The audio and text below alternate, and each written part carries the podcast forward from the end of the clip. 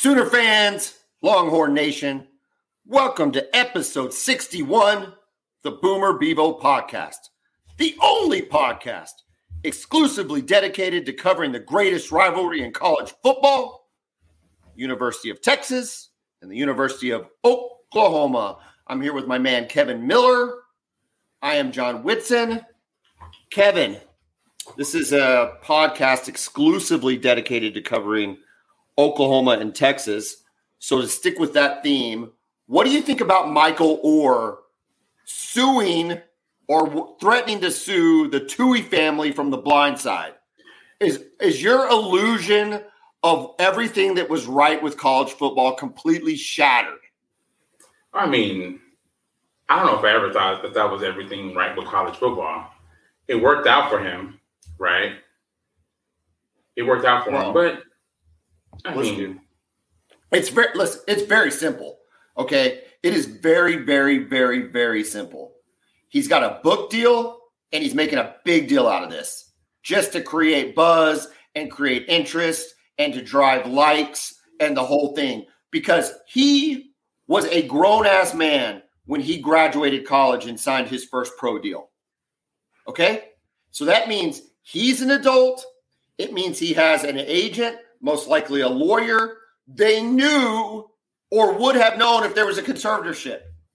And if it was such an onerous conservatorship, they would have taken money away from the contract or from any endorsements he signed. Clearly, none of that ever happened. All right. So, whatever happened with this conservatorship and this guardianship and whether he was actually adopted, I, I don't really know. And maybe that was the right thing to do. Maybe it was the wrong thing to do. I, whatever. But, dude, come on. Like 16 yeah, years I'm, late. 16 I'm years reserving later. judgment on ev- on all parties until I know more. It's a weird situation, right? It always seemed like this was a kind of a happy ending. Well, but apparently there's something there, right? No, well, here's the deal, right? So, so the whole idea behind the movie was that he, you know, he chooses Ole Miss because that's where his family went to, and yeah. quotation marks from the from the deal. But there's an NCAA investigation. Listen, Hugh Freeze is his high school coach. If you don't think something, something shady was happening, it's it's that simple. There is no doubt that there was some shenanigans. Hold on. Also, who was the head coach of Ole Miss at the time? Orgeron. Exactly. So yeah. I mean, oh. double well, trouble, what, man. Well, what's his name had just been fired, right? Hadn't Houston Nutt just gotten fired? I believe so. Yeah, yeah Houston Nutt. Yeah, so Houston Nutt, whatever. Hugh Freeze and Orgeron, and then Hugh Freeze ends up being an offensive coordinator at Ole Miss. Dude, listen, there was some shady stuff. So yeah. whatever this conservatorship is, I am not. I am saying that it is not a. Did whatever really occurred was not a Disney movie from the beginning, right? No. We'll agree with that. Can we agree with Absolutely. that? Absolutely. Okay. Yeah. And not to not to mention whatever white savior complex that needed to be examined in this movie that was probably inappropriate. You know what I'm saying? Like the whole yeah. thing is weird. All I'm getting at though, as far as the technicality of what was released this week with this conservatorship or whatever, it's a bunch of nothing. It's a nothing burger. It means nothing. He's just it, it's it's it's irrelevant to his entire life since he graduated college because he would have known about this when he was a yeah, when he signed his first contract. It sounds like they weren't stealing his money. I think it's maybe he's upset about all the money they made off of his likeness as a result of the movie and everything. That's hey, what it sounds like. I, am sure. I, am sure that's fine, but dude, that was like 17 years ago, bro. I know it's been a long. time. You know what I mean? It's been a really long time, and to like yeah. be upset about it after you've had, I think the dude had three NFL contracts. That means he got paid. He had yeah, he had a good he, career. He had name image. He had name, image, and likeness stuff going on. He was getting paid. as a result. Yeah. All I'm saying is, is if you believed in Disney, then you know, just I'm sorry for you out there because I always thought this was a shady deal. I still think it's a shady deal, but I think this particular episode is a nothing burger. Also, I actually said to my wife that uh, the daughter was pretty good looking, maybe better looking than the actress in the movie that played the daughter. And she said, no, she's a sorority ugly girl. I didn't even know that, that those two words always went together. Have you heard that before? I have not. Well, ask Casey. Ask your Ask your wife and see if she knows what a sorority ugly girl looks like. I mean, I was like, she like spit it right out. Like, oh no, no, she's not. She's a sorority ugly girl. And I'm like, oh, Oh. okay. I didn't know this was a classification, but Hey, if Alan says that's what it is, and more than Oh. likely that's what it is. All right, back to the greatest rivalry in college football. Oklahoma with a ginormous setback on the recruiting trail, losing out to Missouri. Uh, the services of Williams Waneri, Nwaneri. Um, by the time this came around, this was not a surprise. I think that this is everybody was trending Missouri within the last couple weeks of this recruitment. Uh, Oklahoma still holding out hope that they might be able to get him back if Missouri has a bad year and they have a good year. I don't know, man. I, I mean, I guess on the, on the silver lining is you're happy that a team that Oklahoma is in on a big five star like this, but Yeah, it is kind of upsetting to lose to Missouri. I get that. I get that. I'd be upset too. And it seemed like, you know, about a month ago, it was a sure thing, right? That this kid was going to OU. Yeah. Then over the last couple of weeks, you start hearing Missouri a little bit more, and then it seemed like the night before it was just it's Missouri. It's it's not OU. It's Missouri. This thing isn't happening. Man, I don't know. The kid's from St. Louis, right? Or Yeah. Lee Summit, right? Lee Summit's outside Kansas City. Yeah, Yeah. So I mean, he's close. It's close to home. Apparently, they have a huge NIL thing going on for him. So, man, I get it. Sometimes the pressure to stay home is just bigger than going to play somewhere like OU. Well, I think there's an opportunity that we can flip it, but um, you know, if the NIL see that's the thing with NIL, and, and it's kind of schools determine how they're going to use that NIL, and especially a school like Missouri, who who probably has a decent collective, but can't really compete with Georgia, Alabama, Oklahoma, Texas on every player. But, man, I bet you when they you, you wouldn't think so. But when they can target a player, you know, like Williams Nwaneri, if they can target that specific player and say, look, this is our cornerstone, we're going to unload the truck on him. I, I don't see any reason why they can't be very, very competitive with NIL. Yeah, I agree. But one thing that caught my attention with that is when he said, apparently, he said after he announced his commitment was that he chose Missouri over Georgia. Right. Yep. What was that about? Well, you know, I, again, I don't follow recruiting, so I, I, I don't know um, what his motivation was for saying that. But it's not unreasonable to think that the defend the two-time defending national champion, coached by Kirby Smart, wouldn't have a pretty good, compelling case to recruit a player of this caliber. No, I completely agree. It just seemed like leading up to this in the last month or so, he was all OU. Well, in that same conversation, he said Oklahoma had the lead for the longest time.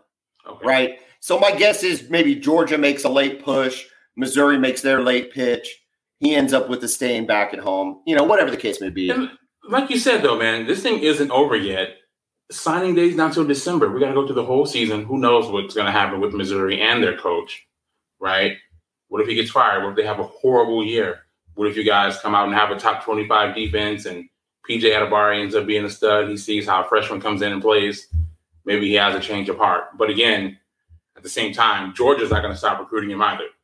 No. right? And nobody, nobody's going to stop recruiting this kid. Pretty much consensus, he's a top five player in the country. You know, pretty Well, much I every mean- recruiting service has him ranked that highly. So He's he's just that big, um, big time guy. he's he's the you know he's the unicorn. He's his defensive lineman that everybody has to have.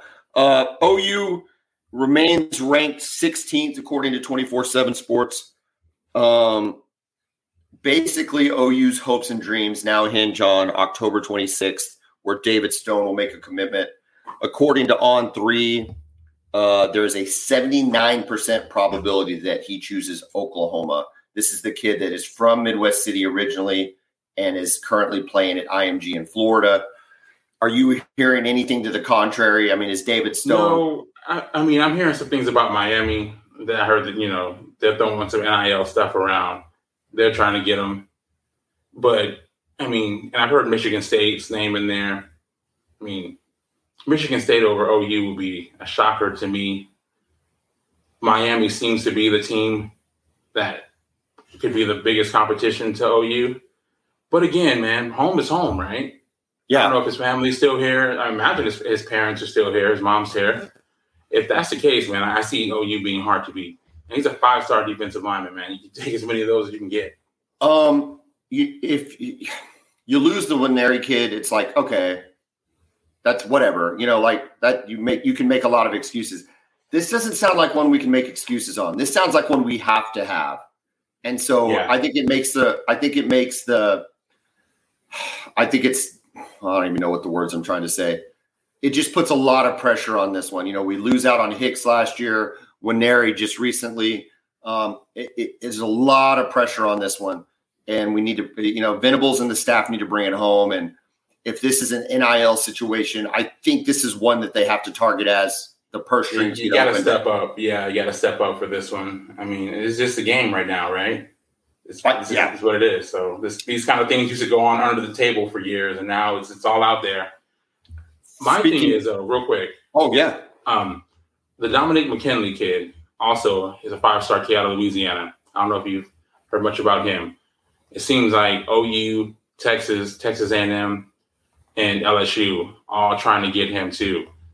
So I Listen, think, man, I've learned. going to the, go ahead.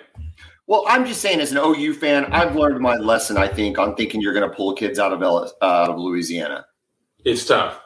It is really, really, really tough. Unless unless they're leaving for Bama, Yeah. they don't tend to leave the state of Louisiana. They are. Yeah, when you think back over the last decade or so, the only kids out of you know out of Louisiana that left and didn't go to LSU is DeVonta Smith, right, going to Alabama, like you said, Landon Collins going to Oh. Alabama. fun note about Landon Collins went to uh, my uh, brother's uh, high school in Louisiana. Really? Yeah, my Yeah. uh, my brother was there when Landon Collins was there. No, he graduated with Justin Reid. Was Landon Collins Okay. there? Was Landon Collins there before Justin Reid? I think Landon is older older than Justin Reid, but Eric Reid, what maybe? Oh, Eric Reid. Eric Reid. My my brother graduated with Eric Reid, the older one. Okay. Eric my brother Reid. graduated with Eric, and so I think Landon Great Collins player. was there. Yeah, dude, how good was that high school team? You know, they didn't win a state championship with that with that level of player, which is Crazy how it works, right? Yeah. Um, but uh, my point is, Landon Collins left for Bama. You know, and and, and I Same think with Landon. DeVonta Smith, Eddie Lacy also. Well, and I think the interesting thing about Landon Collins was though that he was uh, a transplant because of um, uh, Katrina. I think there was like a Katrina movement it, it, with either Landon with either Landon Collins or Eddie Lacy. I maybe I'm wrong, but I feel like he was kind of more from the Mobile area and got transplanted over to Okay. Louis, to Louisiana. Okay, I can see that. So there's something to I I don't know, but my point is, as an Oklahoma fan, I don't know how Texas feels about it, but as an Oklahoma fan, you're just really hesitant. I mean, when a kid from Louisiana has LSU in his top five, They're tough to beat, man. They, I mean, Texas fans know this. If you're old school fan, you remember Ryan Perrilloux, oh, absolutely. class 2005, number one quarterback in the country, had been committed to Texas for almost two years. As we get closer to signing day, that pressure starts building. And of course, on signing day, he flips to LSU, leaving us with some skinny kid named Colt McCoy as the only quarterback in the class. And we were freaked out about it. uh, speak well. Speaking of Texas's recruiting, the opposite of losing a big five star is signing or not signing, but getting a commitment from a big five star, and y'all did. Uh, five star edge player Colin Simmons, Duncanville. This is a ginormous win for y'all. Um, wh- who is this player? What's he mean for the future of the defensive line? And what's it mean for the rest of your recruiting class? Well, you know, we talked about this on the podcast and just how important it is to have guys who can get to the quarterback, really in any league, especially in the SEC, right? That's why the SEC is dominated. Winning the college football playoff national championship for the last 15 years or so was because of the defensive linemen in that conference, I- um, more than any other position, right? And Texas has recruited well over the years, but that's the one position where they haven't had a stud in a long time. The last five star edge guy that they signed was Jackson Jeffcoat. Jackson Jeffcoat. And we all thought he was going to go to Oklahoma because his sister played basketball for OU. Yeah, exactly. Exactly. He was out of So- Houston, right? Out of Houston, No, out of, right? it was out of Dallas, out of Plano Oh, East or West, one of those two schools. Okay. Yeah. You got to point out. Great player, had a great career for Texas. That's the last time they signed a five star edge rusher. So it's a huge position of need. He can come in and play right away. It's a recruitment they really they had to get them. They had to get him, and I'm glad they did. Think about it though. Texas has to win this season because he's not going to go play on an average team. Because LSU was really close. I think he still really likes LSU. I think Texas is better for him because it was closer to home. But Texas is going to have to keep recruiting him, even though he's committed, and make sure he doesn't flip to LSU because he can go anywhere in the country. Speaking of speaking of Texas needing to win, um, ranked 11th in the AP Top 25. People are picking Texas. I, I uh, read an article today, a uh, guy picking Texas to lose a close game to Alabama, win the Big 12 championship, and make it to the college football final. Not win it, lose it to Michigan. Like the the oh to the playoff or the national championship? Yeah, to the playoff, make it winning the semifinal and losing in the final to Michigan. Oh, was wow. this guy's okay. prediction? Interesting. This is some we talk. Listen, we talked about Quinn Ewers hype on the last episode, and I feel like I beat that down pretty well. This is team hype. Or I I I, I feel like I have to ask you every time we have a preseason one of these, right? For the next two or three episodes until the season starts. Is the hype going to be too much for Texas to handle?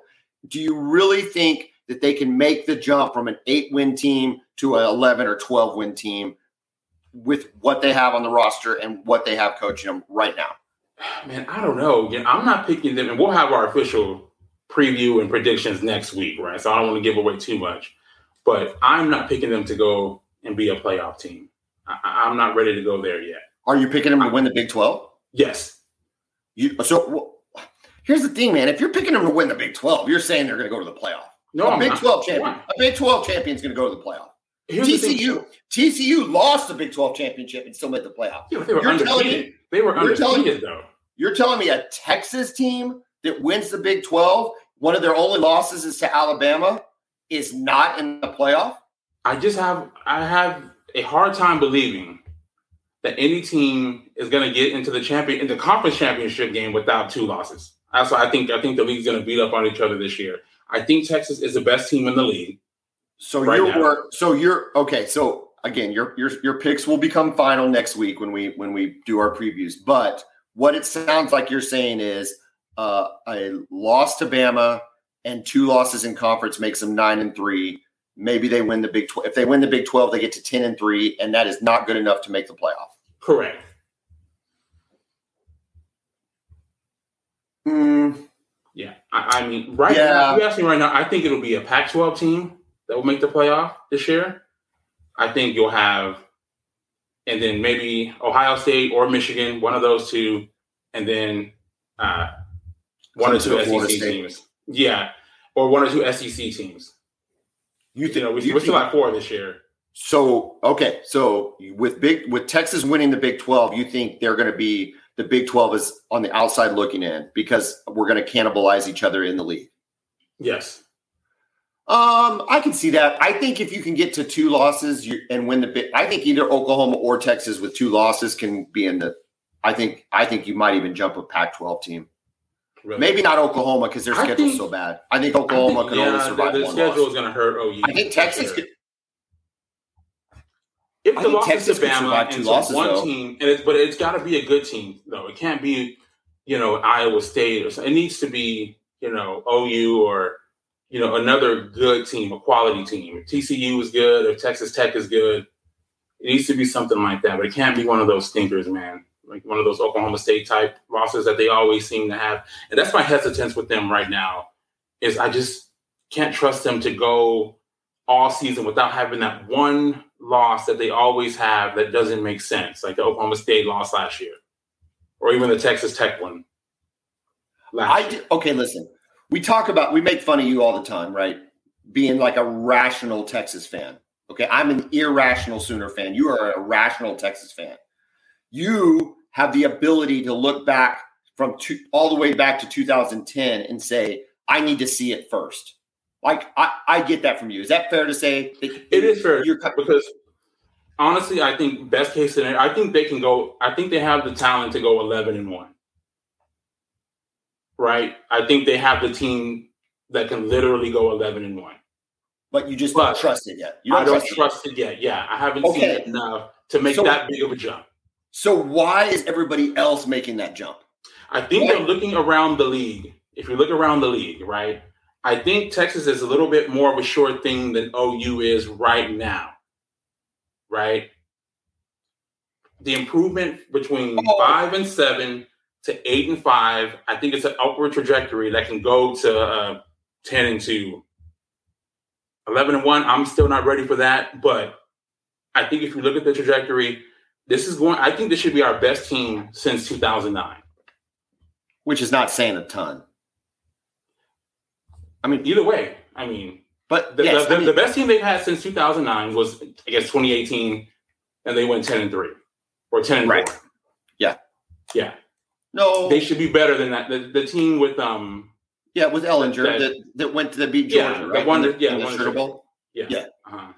Well, other teams in the top 25, K State's at 16, TCU 17, Oklahoma at 20. Um, so we only have four in the top 25. But as we talked about last week with the Big 12, or maybe a couple weeks ago with the Big 12 preview, I still think there's just a lot of teams that are going to kind of mess around with you. You know, Texas Tech's going to be there. You don't know what you're going to get from BYU. Um, oh, although, yeah, the target's always there, right? Oh, for both of us. For both of us. Yeah, oh, yeah, especially this year. Oh, my goodness. Yeah. The, I mean, the, the road games are going to be so hostile, especially I mean, the new teams are going to be hostile, right? If we have to go to those, because we have to go to Cincinnati. We got Cincinnati and BYU. And, and BYU. on the road at BYU. We yeah. got, I think, what Central Florida.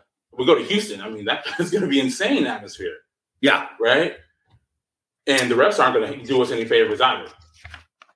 Um, you had mentioned Colin Simmons as a five star edge and how important that is. I did not talk about this last week, although I talked about this last year extensively. Hard Knocks. Uh, have you watched any of this season? I watched. I watched the first episode. I have not watched the second one yet.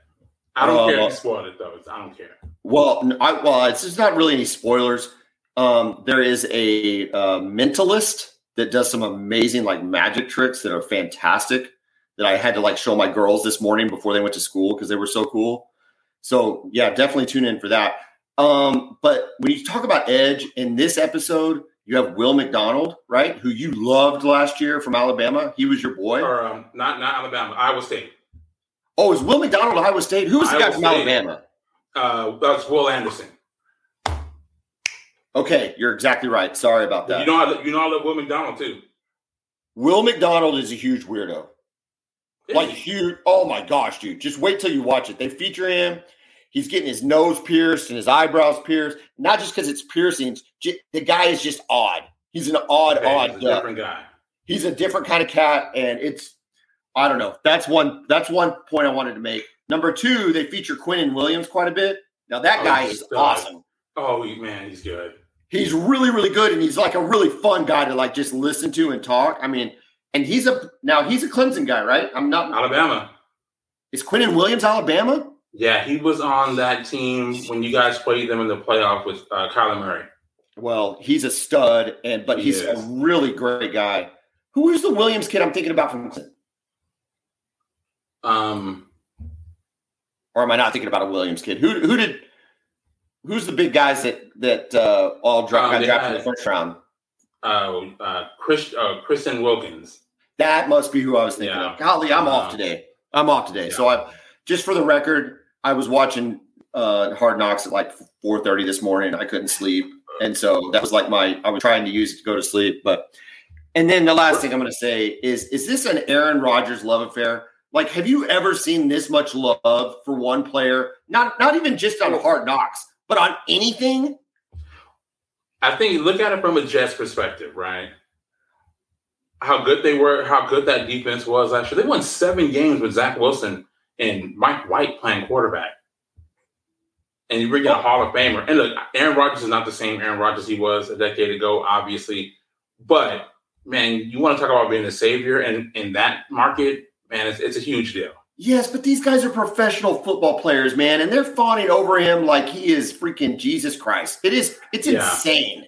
Yeah. It- It's so interesting though, because in sports, usually career players don't play that long.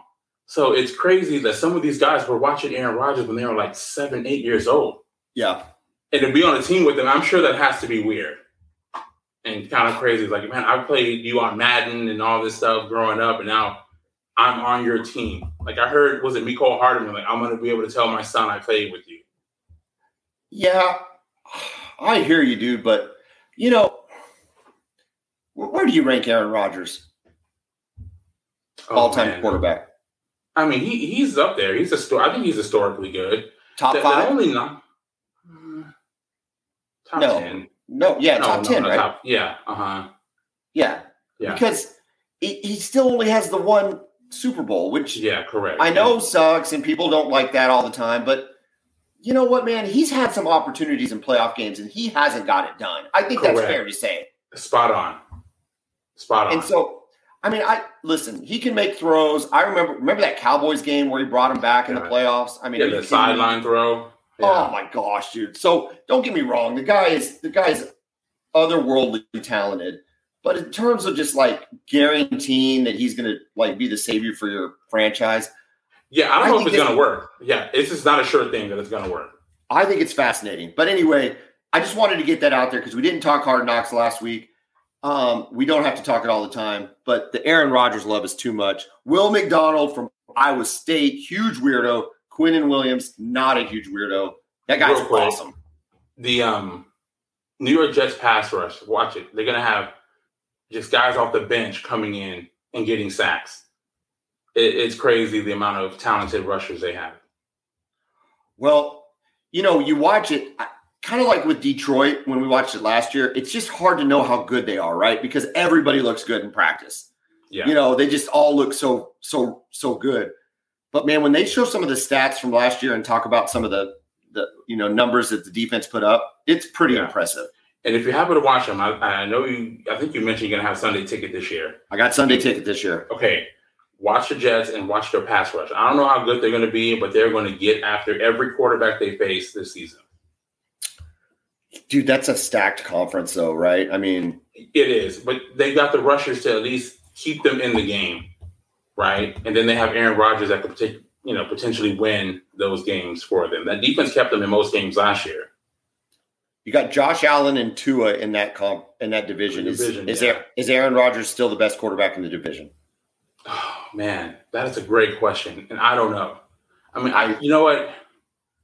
I wasn't incredibly impressed with Josh Allen last year. No, his numbers were down. Yeah, His numbers. so the, the, Daboll, Daboll, who went to uh, the Jet, uh, the Giants, when he left as the offensive coordinator at uh, Buffalo, his you you, could see it. impact. You you Yeah. could see a noticeable drop in his numbers. His completion percentage was down. Interceptions were back up.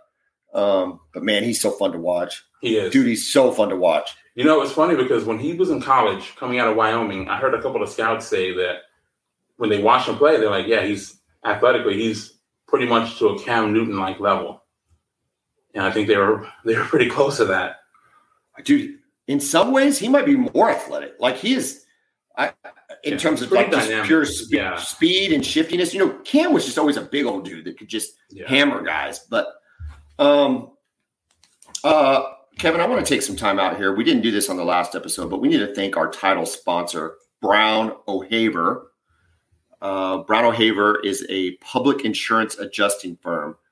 That means that they work for you, not the insurance company, in the processing of insurance claims. So if you've suffered a loss to your home or business, like a fire, uh, wind loss, tornado, hail, whatever the case may be, water loss, give Brown O'Haver a call. Ask them how they can make you more money in less time than you would do it on your own. Brown O'Haver, 405 735 5510. Give them a call. They will get you more money for your insurance claim.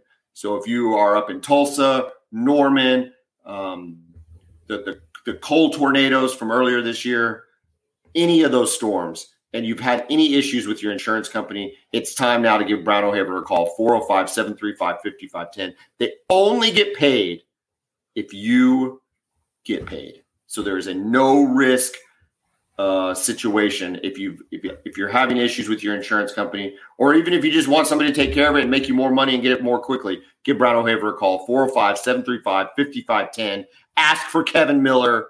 He is a licensed adjuster by the state of Oklahoma, and he can get you situated. Uh, Kevin, coming out of uh, Oklahoma camp, the things of note. I, dude, listen, I think it's all. I think there's two things that are real, or one thing that's very positive, and it's going to be the most interesting storyline in the first three games is going to be the safeties. Who is going to who is going to go alongside Billy Bowman? Right? And if you think about the cheetah position uh, as a as a nickel, which I think is fair to say, like I, I think I've said this before. Yeah. Teddy Lehman says it says you know it's a glorified nickel. It's a linebacker sometimes that plays nickel.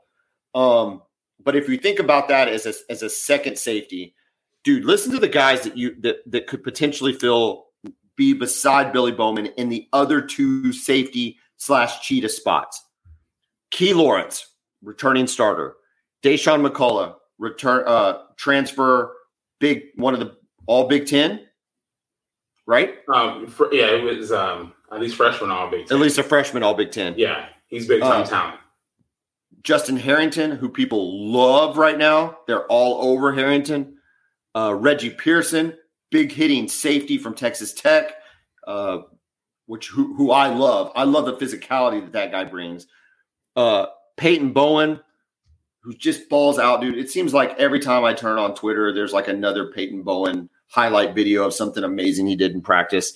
And not to mention Spears Jennings, who's just another really good player, dude. There's a lot of talent at the safety position. That has not been the case for Oklahoma.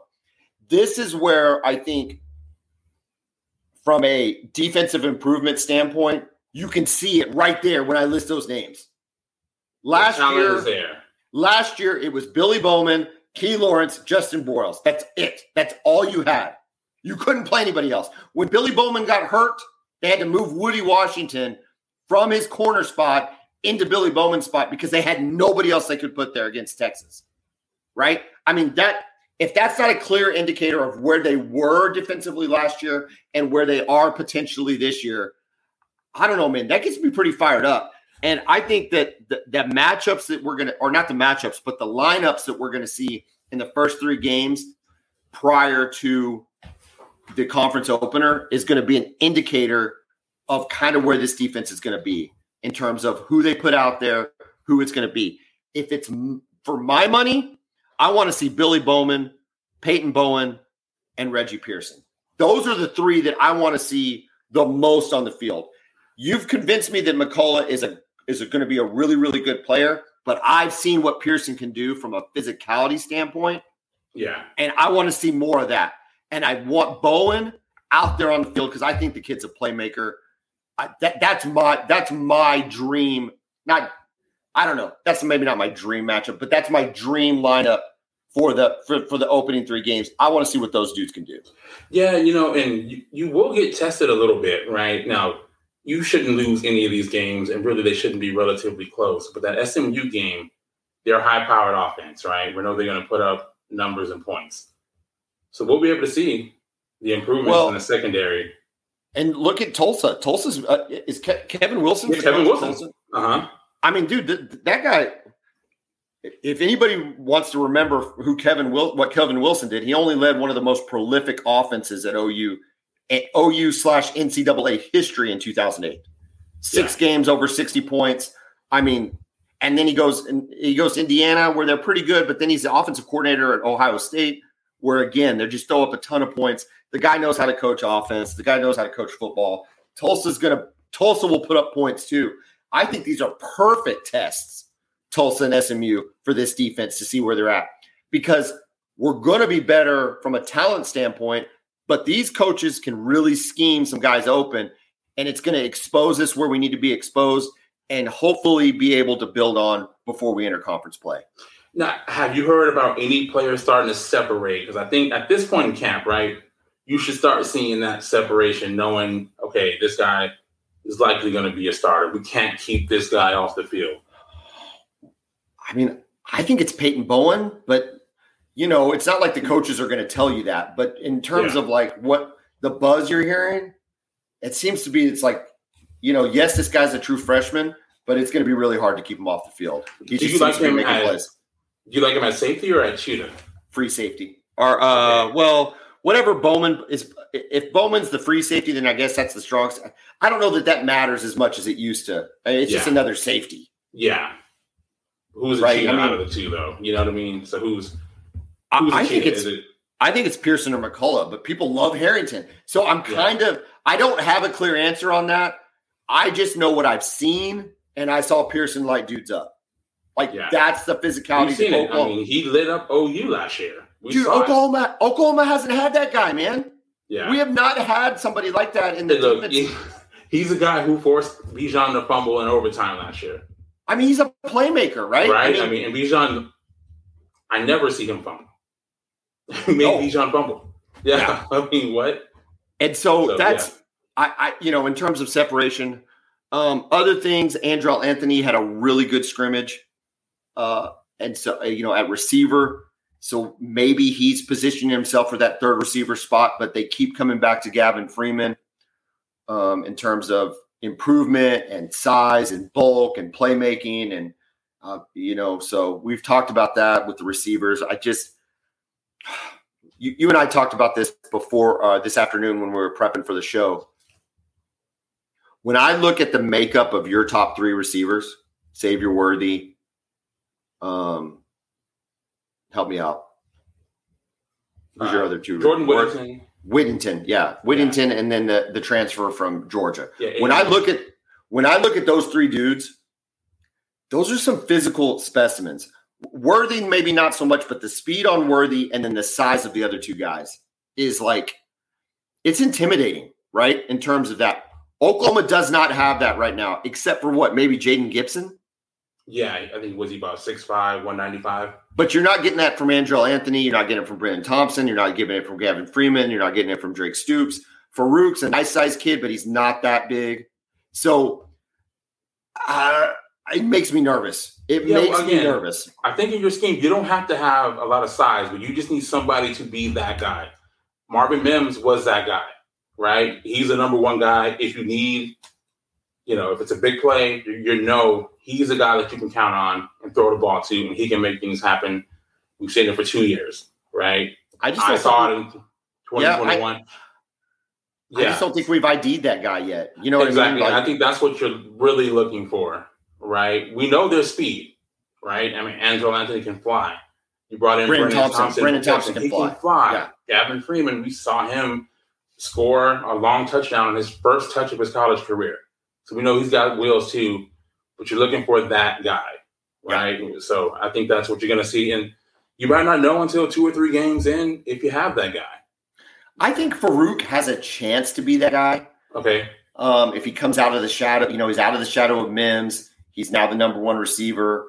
You know, he didn't play a lot as a freshman. A lot was expected of him last year as a sophomore. Did he meet those expectations? I've been very clear about this. I don't think anybody met expectations on a six and seven team, right? It's just like, no, he didn't meet him. So, you know, this is a pivotal year for him. You're gonna you're gonna find out if this is the guy or not. But again, when I compare it to the when I compare it to the Texas receivers, I am concerned, right? So I think that's the area the area where I'm excited about is safeties. The area I'm concerned is uh, receiver. I'll Uh, say this though. One I think y'all's running game is going to be very good this year. oh, dude, I'm fired up about the running game. I think I'm the fired offensive line will be solid. I don't know how much depth you have. I don't know I'm if I said I don't know if I said this last last episode. So if I'm repeating myself, I apologize. But I went back and rewatched the Florida State uh, Cheez It Bowl. Dude, listen, we ran all over Florida State. We ran all over him. Sawchuk was a beast in that game. And to know that that's the guy that we're bringing back a year stronger, a year more in the system, and we're and we're pairing him up with Jovantae Barnes, a year stronger, another year in the system, uh, with an offensive line that was able to handle a, a team as talented as Florida State. Yeah, I'm pretty excited about our running game. The um, receiving game, mm, but our running game, yeah, I, I'm feeling pretty excited about it. Yeah, I think you'll try to lean on that running game as much. And again, you run it until you don't have to, and then if they start loading up, then you can. I'm sure somebody can at least get open. Right. Uh, all right. Give me some. Give me some Texas storylines. What what's what's transpired? Is there anything new? Is there anything juicy that we can sink well, into? You know, the backup quarterback. I have been adamant on this podcast since spring ball that Arch Manning was going to be the third string quarterback this year. Right. Yeah. He, and he's going to redshirt. There's a quarterback controversy, and it still isn't as far as him being the starting quarterback. That's not a thing. It's Quinn Ewers all the way. But Maalik Murphy and Arch Manning, apparently Arch was really good at the last scrimmage they had. Apparently he had a long touchdown run, which when it comes to the scrimmages and, and quarterbacks having long touchdown, I don't get excited about that no. because because no one's looking to no one's looking to lay out a quarterback. Yeah, correct. However, Sark did say that he hit 20 miles per hour on the GPS. That kind of caught my attention. I don't know if I believe it, but um, is that fast? It is fast. I mean, in the NFL last year, I think only five quarterbacks got to a higher speed than that. And we're like we're talking like we're talking about a we're talking about a Manning. Correct. Yeah, I that is five five quarterbacks got over twenty on the GPS last year. We're talking like Mar- Mariota, Justin Fields. Okay, hold on, hold on, hold on, hold on. So, listen, I know he's a five star quarterback. I saw some of his games in high school, or at least the highlights or whatever. Uh-huh. Um, I don't remember him being a particularly like overly athletic running a quarterback. In addition, I've got it in my mind that he's going to be like his like his two uncles, you know, Eli and Peyton, who were not these athletic guys that ran around. You know, they were smart, cerebral, big, you know, big body guys, big strong arm. Yeah. Are, are, so for the OU fan out there that has that same image, which I know they do in their brain, are you telling me he's not that guy? That he's a Marcus Mariota type? that he's a running type for you know uh, dynamic playmaker? no, but I think he has the ability if the play breaks down to pick up extra yards with by running the football. You know, no one's saying he's you know Lamar Jackson. You know what I mean? He's not that guy. But I mean, he's a, he's not a statue back there. He's not going to be a guy who's just standing in the pocket and either it's going to be a, a throw downfield or a sack. It's not going to be that. Um, I think that's kind of weird that that's the stat that they roll out for him, though. This twenty mile an hour deal. I think that seems odd. Is that not, is that not a weird stat? I don't know. Maybe this no, is coming from yeah, Texas. It just sounds. I was surprised. It sounds like I was, a no, I was surprised.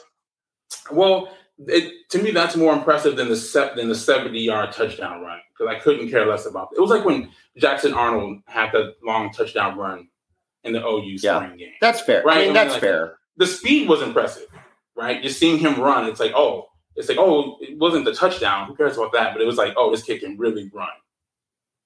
So you know, in in a game, if the play breaks down, it's something you have to account for. It's something you have yes. to account for. Okay. All right. But have you seen pictures of Maalik Murphy? Oh, Does yeah. this guy not look yeah. like a physical specimen? He's a specimen, man. Yeah.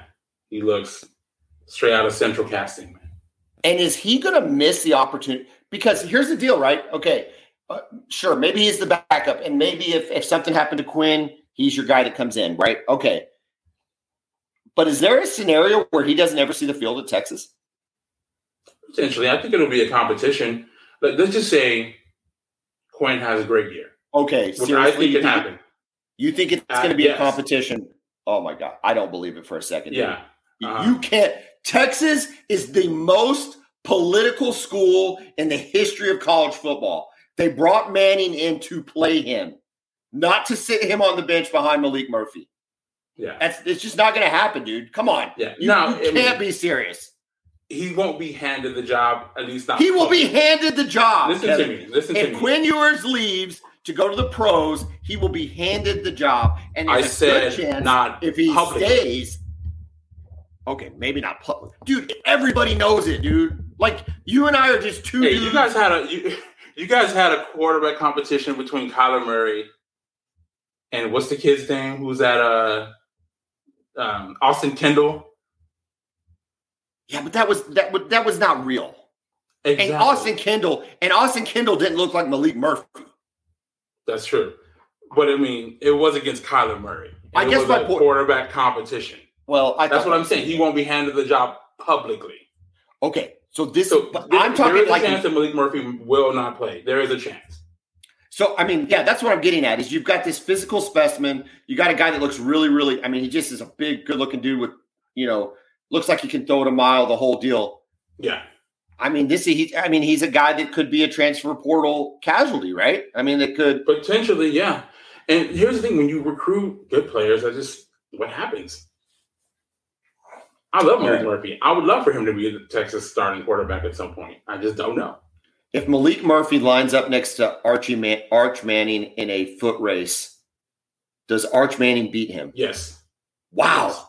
Yeah. Okay. Maalik Murphy is not that guy. He, but I mean, if we're talking about throwing a football, I mean, God, he's got a cannon. Maalik can probably throw 80 yards. Not that that matters in a game, but just we're just talking about for the purpose of arm strength. I think it's rad. I do. I I don't know. You know the te- for Oklahoma fans, it's the the backup quarterback at Texas is always like a scary proposition for us because it's always there's always that fear that that guy's going to come in during the OU Texas game and we're we haven't prepared for him. Oh, like You Jason know. White y'all did for you guys in 2001. Hundred percent, 100%. Who the hell is this guy running the option? What? what? Yeah. No, I know. Remember, he scored the only offensive touchdown on his first drive. Listen, dude. Jason White was Tim Tebow before Tim Tebow. Yeah. If he doesn't have count them two knee injuries, I mean he was he was an athletic, dynamic player. Talk about athletic, Yeah. dynamic players. That was Jason White. Like he was Mhm. a fantastic athlete, and um, you know everybody only just remembers him as really being the statue quarterback, right? Just sitting back there and just kind of slinging it around. But yeah, no, if he doesn't get hurt, he was a very, very dynamic athlete and would have made it. he would- came into that game in 2001 at the Cotton Bowl. No offenses weren't doing anything. He comes in, changes the whole starts running of the speed game. option, Yeah. and then, you know that first drive gets into the end zone. That was the only offensive touchdown in the game. Yeah. Yep. No, he was no, he was fantastic. Um, okay, what else you got besides besides Arch Manning secretly being the number one quarterback? What else do you have out Not of the number one quarterback, but he is. He's making the number two thing interesting. He's making it interesting. Also, uh, I think I talked about this last week with Jalen Catalon, the uh, transfer from Arkansas, big time Yeah. safety who has not been able to stay healthy the last two years. He looks great. I don't know if he's going to be able to stay healthy. If he is, he could potentially be an all conference guy. Um, again, Alfred Collins, just like we talked about last week, I keep hearing the hype. I want to believe it, man. He's so talented. this guy Dude, is like, If there's if there's a drinking game out there for the Boomer Bevo podcast, it's every time Kevin Miller says the word talented describing a player at Texas. yeah. And listen, What I that- say I what that mean- What that means is talented but unlikely to produce on the field. Is that what that means? Are It we just depends. leaving that off? It depends. We talk about talent all the time, and talent is what gets you in the building, right? It's what guys who get kicked off teams get to go to other teams, right? Whereas Yep. It's That's why fair. Joe Mixon did not get kicked off of OU, That's fair. right? That- Yeah. So that's why having we talk about like someone like Spencer Rattler. I haven't closed the book on him being good because he's so talented, right? That's why he'll get a shot in the NFL no matter how he stinks it up. Ah, I don't know. I you're a lot higher on Spencer Rattler than I'm not saying he's going to be a first round pick, but you No, don't think I know, be in NFL training camp next year? I mean, his. I mean, maybe, but his numbers just aren't very good. I mean, it, it's kind of like what I argue about with, uh, uh, you know, with Quinn. Like, like you say, he's talented, but the numbers don't reflect that. Like, if you didn't have Quinn Ewer's name and and name, image, and likeness next to those stats, next to a Texas Longhorn helmet, Quinn Ewers would not be on anybody's radar for a performer to break out this year. It just wouldn't be the case. So I just, when you say oh. talented, I hear hype. I don't know if Texas has a ton to do with. Like, he could be at Ohio State and it would be the same thing because he's still Well, five-star no, kid. You know, no, no, so- no, no, no. That's that's fine. I think, the, but I do think the Texas. I think the media wants Texas to be so good. Like Well- they want them to be good, even if it's to hate them, even if it's to knock them down. They still want Texas to be good. Well, yeah, but I think when a brand like Texas is good, just like when OU is good, I think college football is better. I'd love for Nebraska to be good again, right? I and I I am of very the, polarizing. I'm of the opinion that bowl schools are better when they're both better. I Yeah, I mean, nothing would nothing would be better for Oklahoma and Texas but to play a good game in the Cotton Bowl and meet for a rematch in the Big 12 championship. Nothing would be better for those two schools going to the SEC. You can't Right. if you're an OU fan or a Texas fan that can't see that, then you're you're you're crazy. Like they would be better. I just don't know that Texas can get there, right? Like we're gonna have to find out. But then again, you can throw six and seven back at me for Oklahoma. So I mean, I get that. Like I know that. Well, but as an Oklahoma because- fan, I just I, I have a hard time seeing Texas break out. You you know what I mean? I do. And here's the thing, right? Because we're looking back at what's happened with Herman and then Charlie Strong and then the end of the Mack Brown era. So it's easy to lump all that together. And I have a hard time getting away from that. There's scar tissue there for sure. There has to For be. sure, yeah, absolutely. But when you, I'm trying to tear it away and just look at this current coaching staff, right? Five and seven, eight and five. This should be the best. It should be a better team. So there's only one way to go if you're better, and that's up. Five and seven, eight and five, and then what was your recruiting class before last year? Because last year's was Um, number. you know, the first year, I, I'm not sure exactly what it was. It was okay. okay, but it was wasn't okay. a number. It wasn't a top five. Yeah, I don't- yeah, I don't think so. Okay. Yeah, both of us, but top five last year. A few guys will contribute from that team. A lot of guys from the one before that are already Oh. contributing, and more will. Um, real quick, um, before we close out for the night, Oklahoma's schedule, the first four game times have been released. Arkansas State at 11 a.m. Do you know how freaking hot it's going to be at 11 a.m. for an 11 a.m. kick on September 2nd or whatever date? It's September 2nd, right? Yeah. Well, do you know what time Texas plays? Are you on 11 a.m. also? I don't know, two thirty. So it's going to be even hotter at two thirty. And, and y'all are on turf. Yeah, I mean, those, that's going to be it's going to be it's be insane. brutal. Yeah, SMU is a 5 p.m. game, so we're getting a little better. Uh, Tulsa 2:30. So, you know, by then you kind of think that it might be a little more manageable. Of course, Cincinnati, Big 12 opener, get fired up, finally playing a team that, you know, should be able to give us a challenge. And it's an 11 a.m. Welcome to the welcome to the Big 12, 11 a.m. kickoff. So frustrating. It's just fr- it's frustrating, man. It, I don't understand. that's. I really, game for a really, really game. hope that changes in the SEC. that is an early road game, man. it's an early road game and it just sucks, dude. I'm sick of it. I mean, I guess Ohio is technically in the Eastern time zone, so they'll, it'll be noon for them, but I don't care, man. I just think it sucks. Does Texas get as many 11 a.m. games as Oklahoma does? Yeah, we get a lot of them too. Um, let me check this year's schedule real quick.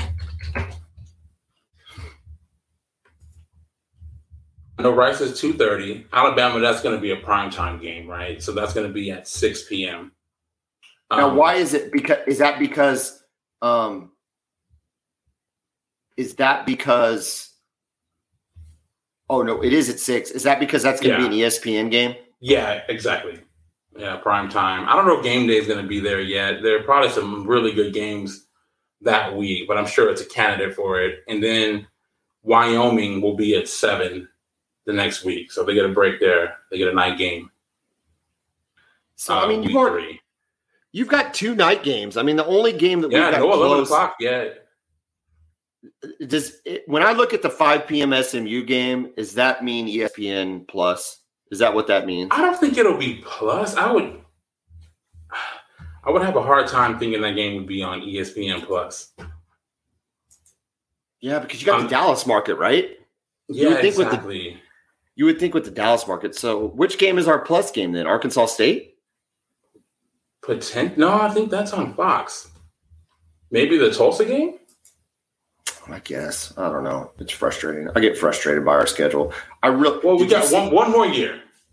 Just enjoy it this one last time, and I, I guess I didn't realize that CBS has already shifted over to the Big Ten. They're covering Big Ten. yeah, um, the ESPN has brought out brought out the uh, rights for the SEC, and I believe that's I knew that, but I didn't think that was taking place until we got there. That's taking place this year, huh? I think it might be, yeah.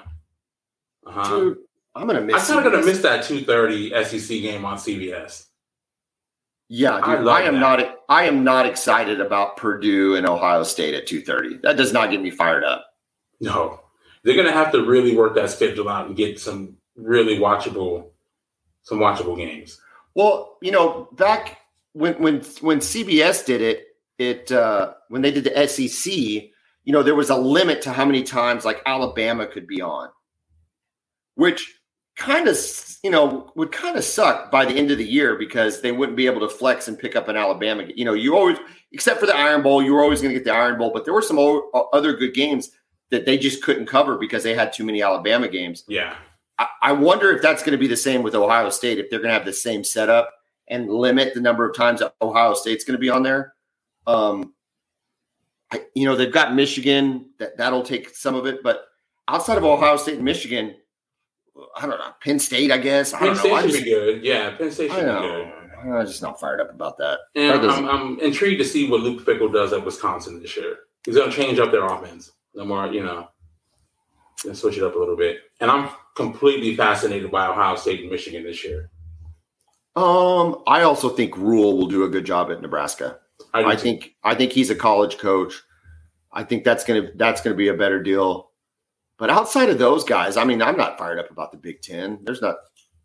Um, no, I'm actually more fired up about the Pac-12. you got Utah, Oregon, and USC. I mean, those those Don't three forget teams. about Washington. Either. okay, I'll throw sure we'll throw Washington. Those four teams are legit. Yeah, I mean, I Cam any of those four teams winning the conference. Cam Rising is back, and all he did last year was go two and zero against USC. Um, Oregon with another year with Dan Lanning, and I'm guessing is Bo Nix still their quarterback? He is. Mm-hmm. I mean, who's the quarterback? Of, oh, I guess y'all played him in the bowl game, right? Yeah, so that's what uh, you're talking Michael about. Penix Jr. Yeah, and he'll And be is he back. This and he's returned? He's okay, so that's yeah, uh-huh. and they've got some really good receivers, man. They've got really good receivers. Wouldn't that be a, wouldn't that be amazing if the Pac-12 finally made the playoff? Only, I mean, I know finally they've made it before, but in a long time made the playoff with one of those teams, and then they all leave, and then the dis, dis seriously? It's over. Yeah, I mean, talk It's about over. insult to injury. I hope it's not USC though. I, li- I and mean, to be honest, really, I don't like Oregon either. I think I'd, I think it'd be Utah. you think it'd be Utah? Like, I think that'd be the team I would I would it's, most it's, I like can't to bet against there. Caleb Williams. And remember, in both of those Utah losses, he got injured.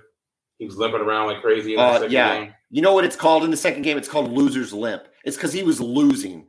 That's why he got. Oh no, no, did- no, no, no, no, no. They don't were even give it to me, they dude. This were is. by two scores. oh my gosh! Here he goes. Listen to me. Don't don't don't don't say that.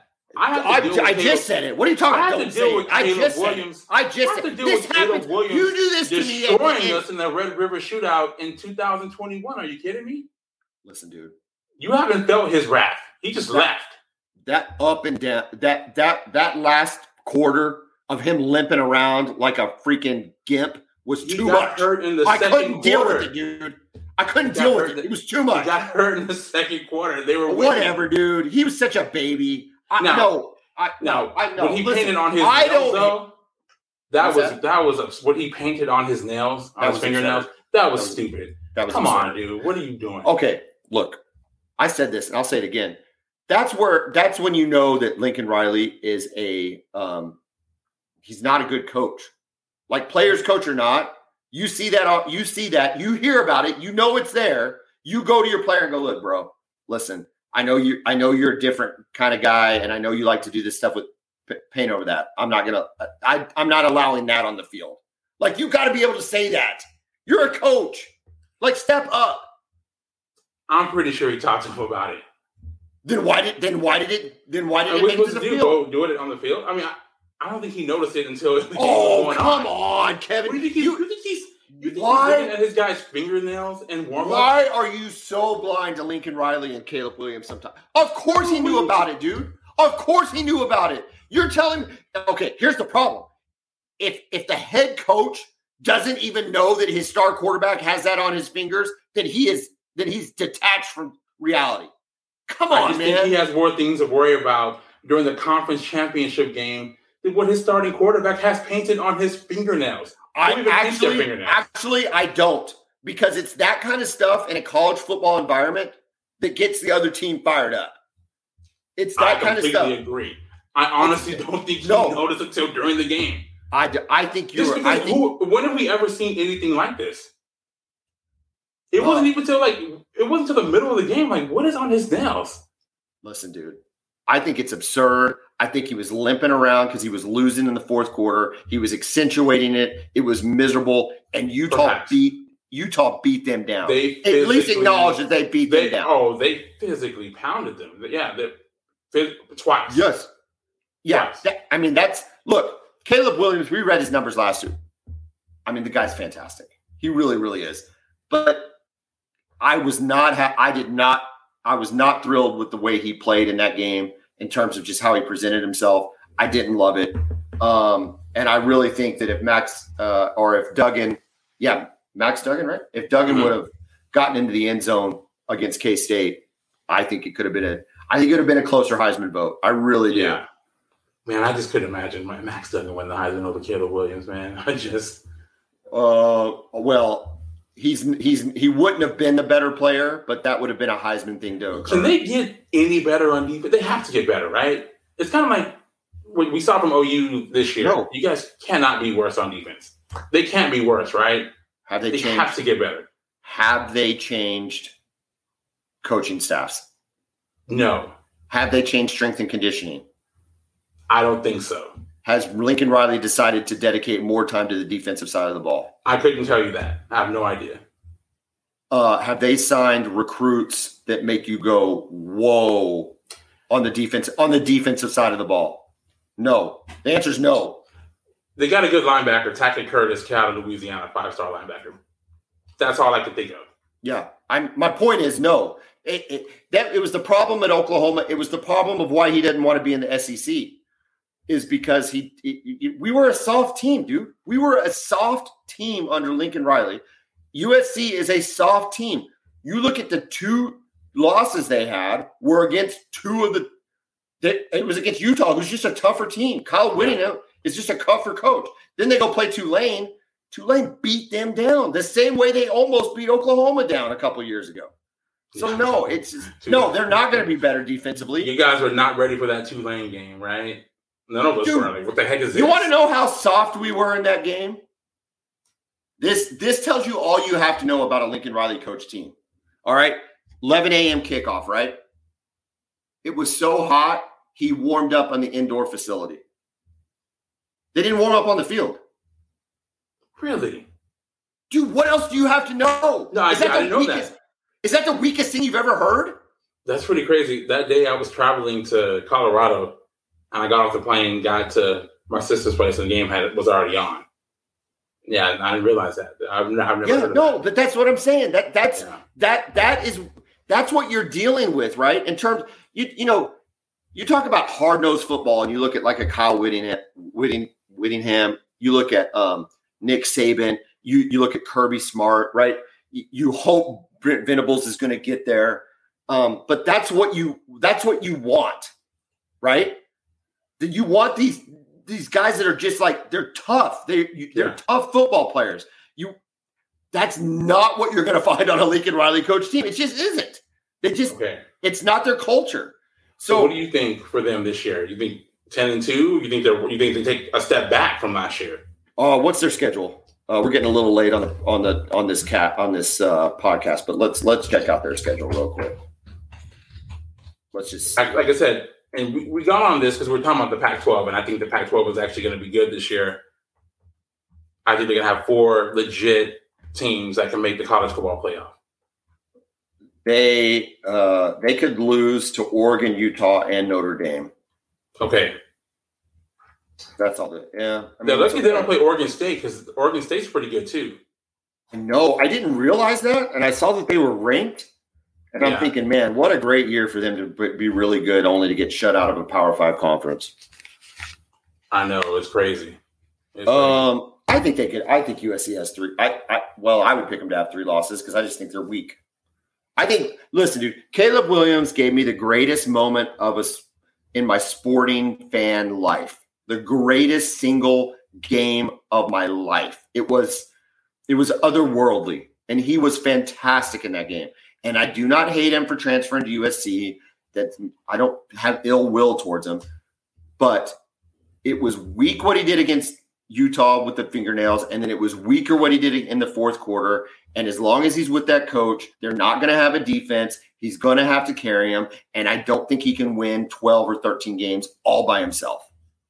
Although, if there was if there was somebody that could, it might be him. He's Superman. It might yeah. be him, but I don't think yeah. I don't think he can do it. And not in that league. I think Oregon is tougher. I think Utah is tougher. I, we'll have to wait and see on Notre Dame how tough they are. I, you know, they'll be tough. I just don't know if they'll be good. They weren't good last year. They were okay. Well, they didn't start out good, if you could remember. Their offense, man. They, Tommy Rees is gone now. He, yeah. Nick Saban hired him to be Alabama's coordinator. I don't know what they're going to do. I like Marcus Freeman. We'll see. Uh, Kevin, we are way over time. This was awesome. Uh, we've got uh, Oklahoma and Texas uh, season previews next week. We're going to get them both in. And then the following week is game week. And I am getting, dude, listen, it just gets, the itch gets itchier and itchier. So, yeah, man, the anticipation is there looking into the season, man, we can talk for hours about this. We can break down everything. So yeah, it's going to be a great season. We're going to have full breakdowns on the uh, Arkansas State versus OU and Rice versus Texas Week One. Of course, we go national. We'll talk about all the big games, and they are going to be some big games. Week One. Really, we got Week Zero next weekend we have week zero next weekend, but I, will tell you what, I'm looking forward to. Dude, listen, we're gonna, we could talk about all this. I'm looking forward to Florida State LSU though. I can't wait. Oh anyway, man, it's, it's going to be amazing. Oh, we got to we got to we got to shut this down, or this thing's going to take two hours. Kevin, have a great evening. Boomer. Yeah, man. Welcome.